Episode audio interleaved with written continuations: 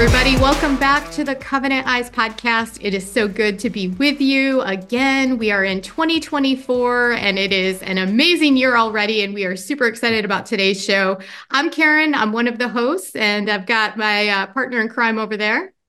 Hi, hey, Rob. I'm Rob. I'm Rob Stoddard. I'm co-host, and I just want to say we've got an amazing show lined up, really because of our guest today, Lina Abujamra.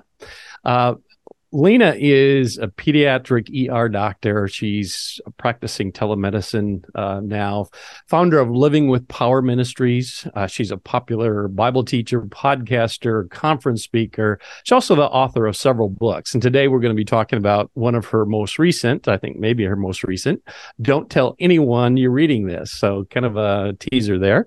Um, and she also has a Bible study out now, right? Right now, called Through the Desert. Uh, Lina's a co-host on a radio show uh, in her spare time, which doesn't sound like much. She provides medical care and humanitarian relief to Syrian refugees and in other areas that are hurting. So you can learn more about her at uh, livingwithpower.org. But um, anyway, Lina, you are a busy person. Thank you for joining us today. Thank you for having me. I've been a fan of Covenant Eyes for some time, and I think I, when I wrote Thrive, I think we did some interview I, somebody else was on but so I, am quite familiar with your ministry and love the work that you're doing and have a lot of people in my life who have benefited from your ministry so thank you for having awesome. me yeah, well, we're glad to have you, and we're excited to talk about this book. It sounds like a topic that Christians uh, definitely need to dive into. So, tell us a little bit about what led you to write this book you know, I got sick of people failing, honestly, at the end of the day, is what it, and, and when I say people, I mean Christians. And when I say Christians, I mean Christians who are serious about their walk with the Lord. And uh, when I say failing, I mean uh, implosions happening. Uh, all of a sudden, you know, you hear about a famous person in ministry that you respect, admire, look up to, and boom, it's like, where did this come from? Didn't they have covenant eyes? You know, I mean, sort of, you sort of make these assumptions in your brain of, of who they are, what they are, and and one such incident happened uh, about a year ago, and it was uh, unlike others in that I didn't just know of the name. But I knew the person, and you know, and I knew them well enough to be surprised because even during the season where they presumably had committed an you know adulterous affair and that was made public into to, to the world. Uh, they were that person was in a worship team leading writing songs that were moving people so very you know seemingly very connected with the lord so there's this dichotomy of someone who truly loves the lord who's honoring the lord who then implodes their life and and I felt that was so close to home. And I, of course, I'm single. Uh, a little good context here for people who are listening. I never married. I've been engaged twice. I've written on singleness. Uh, the Moody spot that I have. It's actually not a show. It's a it's a one minute spot, but it's called Today's Single Christian. And in many ways, I've I've talked about topics related to general what I used it, a word that now is sort of a curse word in our culture, purity.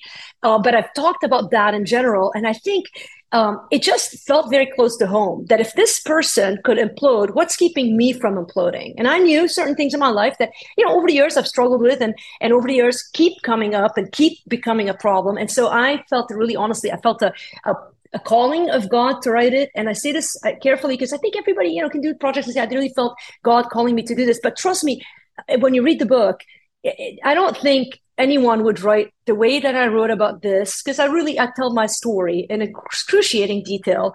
I don't think anyone would do that if they didn't feel some prompting that is bigger than them and that felt like a step of faith.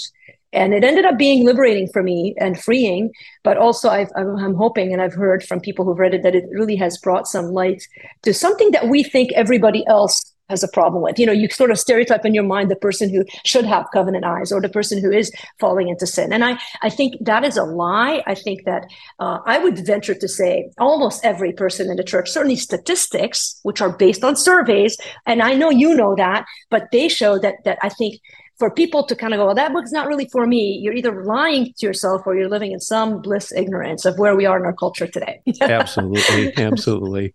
Um, you know, even with the title of your book, though, don't tell anybody you're reading this. I mean, this issue, and we we see this also, is just one of secrecy, of shame. In your book though you talk about yeah. needing to really you know come forward and and step out of that shame why is that such a tough issue for people and why do they need to really get beyond that yeah, you know it's funny because you're right i mean even the title is meant to be tongue-in-cheek because we were i had a different title for the book and it seemed like it was like no Christian wanted to touch the other. You know, wasn't even we hadn't even printed yet, and it felt like. And by the way, the more respectable, like it was the Christian organizations that you know the the the, the button down, you know, institution. They just didn't want to address it in the way that I did. Why did I address it directly? Why did I use my story? Because as an ER doctor, I don't think we have the luxury anymore of beating around the bush. I tend to agree with the Josh McDowells of this world, world which say that that is the number one problem in our church today, certainly in the Western church.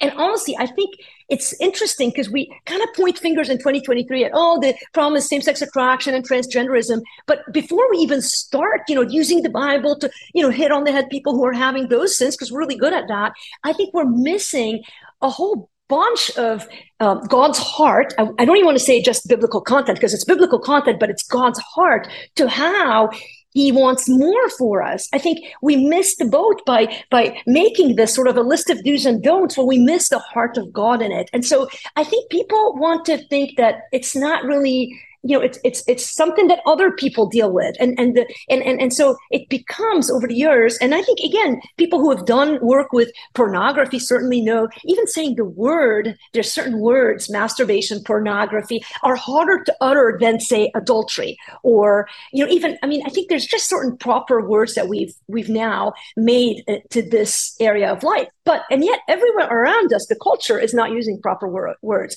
The media is not using proper words. The life at work when I went to the ER. And now I work in telehealth, but when I go to the ER, but even now with my patients, they're not using proper words they're surrounded, inundated. People in our churches are not using proper words. When you look at the pornography exposure of kids, you know, first exposure age 11, most kids have already seen pornography by age 14. You know, it's sort of mind boggling. And so we've sort of cut, you know, made this problem as, as like, you know, there's just single guys that struggle with sexual sin. It's always the guys that cheat. And we've sort of excused the women and the kids. And, and yet it's, it's such a per- pervasive attack. I really see it as an attack on Christian minds and Christian hearts, this whole sexualized world that I think to be shy about it is not is not an option anymore. And and hence you say, why the shame? Why do we not want to talk about it? I mean, even I tell in my book the story of how I spent years, you know, going to church. I mean, I grew up in the church. I got saved at a young age. I dedicated my life as a teenager. I committed my life to go into ministry right out of my fellowship, you know, and, and I've been made it my goal to study the Bible, to teach it as effectively and honestly. And I've written as honestly as I've could in my life. And yet it took a good year for me to go to a therapist before I was able to utter some of the things that I was secretly struggling with. And I don't think I'm alone. And even this process of writing and, and publishing this book, I've seen it. And there's certain demographics, they can't look me in the eye and say, they want, they want to talk about this. And I think like you won't get freedom. You wonder why we have the rate of adultery that we do. You wonder why we've got kids growing up now struggling with same-sex attraction and wondering about their identity because you're not addressing it. You just just the elephant in the room. And I um I you know I've I can tell you, even now, like as the book has come out and sort of seeing the response, like people who read it adore it, find it life giving. You can see the, the reviews that are starting on Amazon. They're very indicative of what we hear regularly. But there's a big amount of Christian, dedicated Christian population that don't want to hear, first of all, there's a huge amount of shame of the fact that I'm even a virgin. I'm a virgin, right? So I write about this from a perspective of sexual struggle as a virgin. And people don't want to use the V word. That's another bad word. And so I think the longer we ignore the realities and the longer we hide them, the more they become secretive. It's like a hoarder. It's like you shove people come over, you shove everything in a closet and you lock the door. As long as they don't, nobody sees it, everything looks proper, we're fine. Until you hear about so and so famous person, whether pre-death or post-death, the secret life, and you go, What where was that secret life? Well, it was hidden in a closet in shame. And, and in my approach to writing this book, what I've done, it is not a prescriptive book. It is not a book where I go, oh, here's 10 things you need to do to be free, because I think that's naive. And you're never really free in the sense that if you have, let's say, a besetting sin or a, or a way to cope with life, you have to be so knowledgeable of it that you guard against it because it's not like you're going to wake up. This is my naive assumption. I thought In my teens, it was the hormones. In my 20s, it was like I needed to get married, right? And if you got married, it solved all your sexual sin problems. And but then if you don't get married, like me, that didn't go away. But also, oh my goodness, all these couples who got married in the church and they wake up and it's like, oh, the, married people don't want to have sex. The single people want to have sex, and it's a mess. And, and so you realize whether you're 20, 30, 40, 50, I have women in their 60s and 70s who have emailed me and said, here's how long the struggle has gone on. And some have had victory and some have not. And so I think I think for us to face the fact that Satan has a foothold, first of all, there's a spiritual component to this. And secondly, until we are willing to tell our stories as brutally honest as we can, and yeah, maybe lose a little respect here and there along the way of people, but gain the freedom that only comes from the Holy Spirit, I don't think we're going to truly be free and be able to impact the culture in the way that we, we I think evangelicals long to impact, impact the culture, but we've got a blind spot that needs to be tended to. Yeah, spot on. Absolutely. And it's it's so weird, you know, to just look around culture and sex is everywhere. They're talking about it in every facet. It's, you know, in our movies and our music, it's everywhere around us. But Christians, for whatever reason, because of I mean, obviously the reasons you've unpacked, we just don't want to deal with this. And our children are really suffering. The younger generation is suffering because they desperately want to talk about it. And they already are talking about it, but they're just yep. talking about it to Google or they're asking questions to, you know, chat gpt they're not asking the the adults or the mentors in the church that can give them wisdom and knowledge that comes from god's word. So it's amazing that you're putting this book out there. What has the reception been among i, I would imagine you're out speaking to college students and on campuses and things yeah. like that. What is the reception been from young people amazing from young people. But you know, again, to move a book, you need to believe of, of, of, the people who move books. And so I think this has been the challenge is if you're 50 and over, and women in particular, because again, we stereotype who we think has the problem. So, like an example, we think, you know, you know, we have this image of who should be in celebrate recovery as an example. It's the ex-addict, it's the guys who are constantly getting together in small groups. They're the ones who need covenant eyes. You know, teenagers need covenant eyes, right? Of course, because they're teens but but we we sort of miss this again. I go back to like why how I wrote my book was to sort of dig past the what to do to why we are doing what we're doing. The solution will come if you can fix the why. We are a lonely people. I talk about a bit. I don't obviously talk about covenant eyes. I talk about accountability programs in my book, and and and and the truth is, no accountability program is going to fix a person who doesn't want to be fixed number one. And number two, every accountability pro- pro- program can be bypassed right? So you give it to your kid, they're going to find a way around it. And, and, and, like I'm a case in point. My problem wasn't that I didn't believe in accountability programs, but it was a practical thing. First of all, Covenant Eyes, as an example, was limited for me because, especially as I ventured into the world of telehealth, and I've been doing this 10 years, and, and there's things I, I need to look up on the computer. I don't have the luxury to put in the keywords. It's just a very practical thing. And so, but but more than that, my problem has never been porn in the sense of going online and looking. It's been through reading, which I think a lot of women have issues with reading and pornography and erotica and things like that. And it's the story. And by the way, you go, oh, you read erotica. That sounds so good. That's what Game of Thrones is. I mean, really think about it. That's what it is. It's just a movie version of it. You can dig through so many movies that have become popular in the Christian circles. Nobody says they watch them, you know. And and in fact, I even joke like the minute the Gospel Coalition writes about a, a show that's iffy, what do you think most people are going to do? I've never heard of some of the shows until they start talking about it. And I'm like, oh, I got to check it out. Then I'm looking at, oh, this looks kind of interesting. Well, they are interesting because there's billions are watching them. That's why they're making the news. And so it becomes this pattern of like, if you don't understand why, and furthermore, we have this huge problem with community in the Christian church today. We are horrible at connection. And so look at me, I'm a single person, 51 now Oh who am I gonna like? I went through a church hurt in 2020, 2013. I wrote a book about it that has been massively successful. Truthfully, my most popular book. It's called Fractured Faith. It's about deconstruction and church hurt.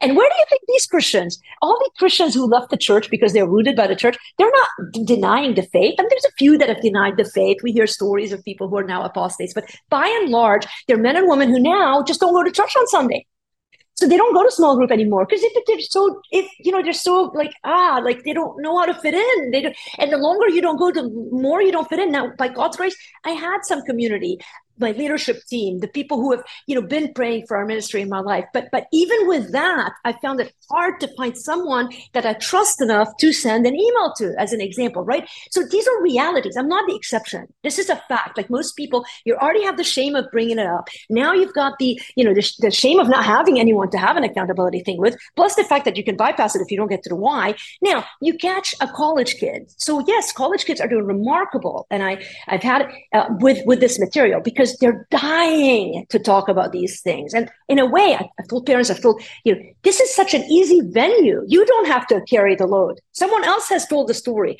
and it's not someone that you normally picture you know, sexually, you know, promiscuous, have, you know, I used to be this and now I'm this. It's someone who's like your kids. I, I would, we didn't have passion when I was growing up, but they might as well had. I was the kid who would go to passion, raise their hands in worship, run to the altar every chance of confessing and repenting. And, and yet I've struggled most of my life with the besetting sin in my thought life. And of course, with, as a single person, you can imagine self gratification. And so I think, you know, that sort of, and, and, and by the way, I've many people who say, well, that's not wrong. And you get in the debate of that. Look, if the Holy Spirit convicts you that something is wrong, it's wrong. It doesn't matter how many resources you find that tell you it's not wrong. You know in your heart what's wrong, and you know the behavior that's leading you to act out on certain uh, be, uh, on certain sexual sins, which or or however you want to call it. And so and so I think you know I unload a lot of that and unpack a lot of it in the book. And I think the young adult and i even talk by the way about same-sex attraction and the place it has in the world of porn as an example in all of its facets. Is i think that's the other thing that isn't talked about enough. Now that we're dealing with 10 to 15 to 20 year olds who are having same-sex feelings because they're inundated with porn and the minute they have a sexual feeling to the same sex they all must be gay because the world's telling you if you have or bi you know and they're not.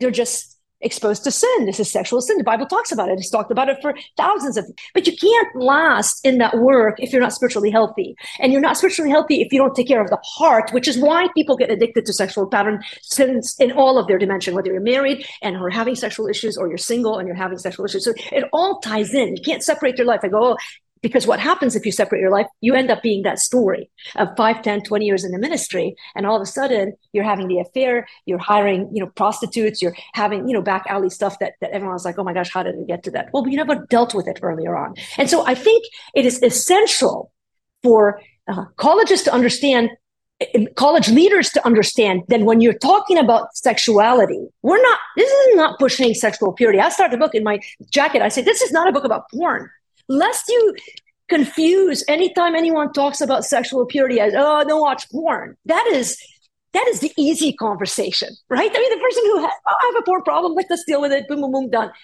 it's it's so much deeper than that. It's understanding who you are as a human understanding why the, the nature in you causes you to have certain feelings. When you open that floodgate like all all you need is a toehold into this world. And it can go and i talk about this again in the book how you might think i'll never have this feeling or i'll never look at this and one day you catch yourself and you're like oh and if you don't i mean i was blessed in my life to like i tell the story in one chapter where i did have experience some same-sex feelings but it was in a in a dark time in my life. And by god's grace i quickly uh, connected with a woman in ministry that i know and love who has dealt heavily in this a very well-known friend of mine.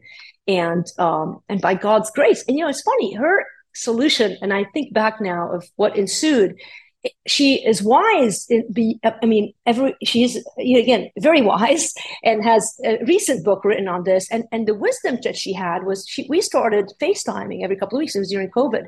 And we and, and i think she understood without saying it to me. Because if you tell someone then you know the strategy right? Sometimes it's better to just be christ to them. And how do you be christ to someone? Well you develop a sense of community. You talk to people. You stop being you understand that what's going to solve the problem isn't hey do these three things and you'll be solved but you develop this sense of being seen and loved and wanted. And and so we developed this sort of call where it wasn't even she never called it an accountability call but every couple of weeks you'd facetime me and we just talk about life and how what was happening in ministry and they started you know her church would invite me to prayer meetings and things that i didn't have. Of course it was during covid that i think are essential to health but that kind of work takes time and it takes commitment and we are not a people that want to do this. We want the quick fix, which is why when you read a book like mine and it poses the problem and it shows hope because you see someone who wow, if she struggles with this man, you know, maybe there is room, you know, like in a sense, I'm just saying, because I look the part that wouldn't, in a sense, like I'm successful, I'm a doctor, I do ministry, I write books about God, and yet I have struggles that that that are real and deep. And I think if I think there's a sense of community that comes in that, and also a, a, an example to follow. Like, tell your story. Who's going to reject you? Who? And if they reject you, they don't. You don't need them in your life. You need healing much more than you do that. And then God will provide those venues. I didn't have a lot. I don't have a lot of friends, but the ones I have love the Lord deeply and have pushed me towards a life that um, that that allows for uh, purity, may I use that word, which I think is a good word, or even holiness, not as an endpoint, but holiness as a means to experience the presence of the Lord. Because I think that happens too, is we want to achieve holiness in order to get the things that we want from God. I've noticed that pattern in my life. Well, if I can, you have this perfectionist, you know, if I can just do all these things right, then maybe God will X, Y, Z in your life. And and that is the wrong pursuit of holiness. Just, but but to even say that, I'd be like, oh, that's so complicated. No, all that means is just I want to be near the Lord more than anything else in my life. And I venture to say most Christians feel that at some point in their life when they gave their life to the Lord and want that. But that is um, not going to happen to the extent that you want it if you continue to turn to other things for comfort. There's so much in there. I'd love to unpack so much yeah. of that. I guess we'll have to read your books. Uh, Lina, can I can I turn uh, turn the topic real quick just to the mm-hmm. church? Mm-hmm. You know, you mentioned that mm-hmm. you talked about that. We we have a lot of pastors who are that listen to this podcast and so much of the church is afraid of this topic. They're afraid to talk about it. And we know there are a lot of reasons why some pastors are struggling.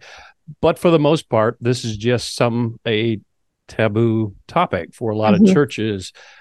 There needs to be that transparency. There needs to be grace in there. And um, connection is definitely missing in there. So if you were to talk to leaders in the church, you know, what would be your message to really help dive in? I think the reality is that uh, every topic that Christians believe right now is just about, I mean, just about everything that Christians believe, which I mean when I say Christians believe, I mean Bible believing Christians believe, will are, are is like a a, a, red, you know, like a topic that's going to cause division, like whether it's political, your opinion on the Middle East. And I mean, I'm Lebanese, so trust me. I mean, I I have a biblical worldview, and so enough said. Just to say, like, I'm not as free to express my views because it would cause some grief in the ministry we have in the Middle East. And so, so it's a complete. You know, you just you cannot shy away from difficult topics anymore. And and and and I think when you start addressing them in a what you said in a grace filled loving here's where i've been. This is why i encourage leaders to start by this is why it's frustrating when you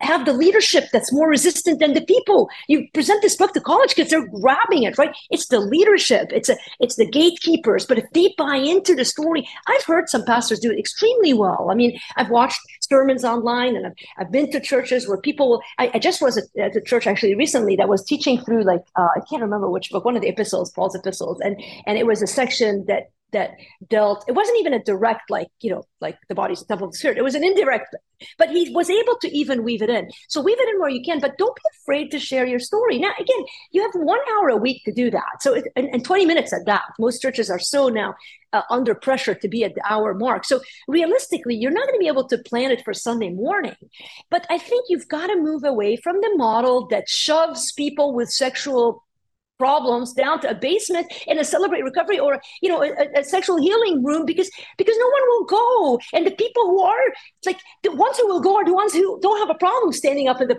in the auditorium saying hey i used to be a prostitute. I'm safe now or whatever. Like i'm just i'm thinking i'm not i'm sincerely like i'm just saying sexual sin is very well dressed in the church.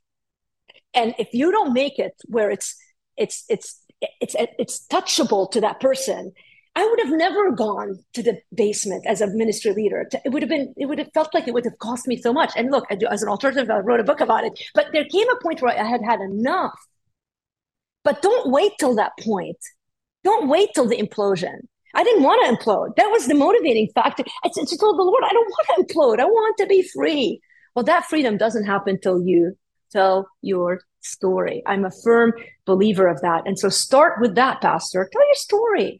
If you're struggling, don't make it look like everything is perfect in your life. So you lose a few people. If you if you disagree with people about the nature of what Bible teaches about marriage and about, you know, sexuality, like it's okay. We're all gonna suffer for Christ. We know that. Just just don't you don't have to make social media your main venue of speaking about those things. That will get you in trouble. In fact, if I urge pastors anything is do it in a service that you're not going to air in live simulcast like that you know the, the words we use you got to be so cautious. By the way one of the reasons i felt i was in a place where i could write this is because in a sense i don't have much to lose. I don't work for a church. I have my own ministry that we you know nonprofit basically work that we do. I work for myself in medicine. My debt is paid off. Like in a way like i think the lord put that on me because i do have the luxury of saying things clearly and not as much to lose. But we make ourselves in a place where we lose much when we use social media as our primary megaphone. You don't need to do it that way. Tell your people, your loved ones first.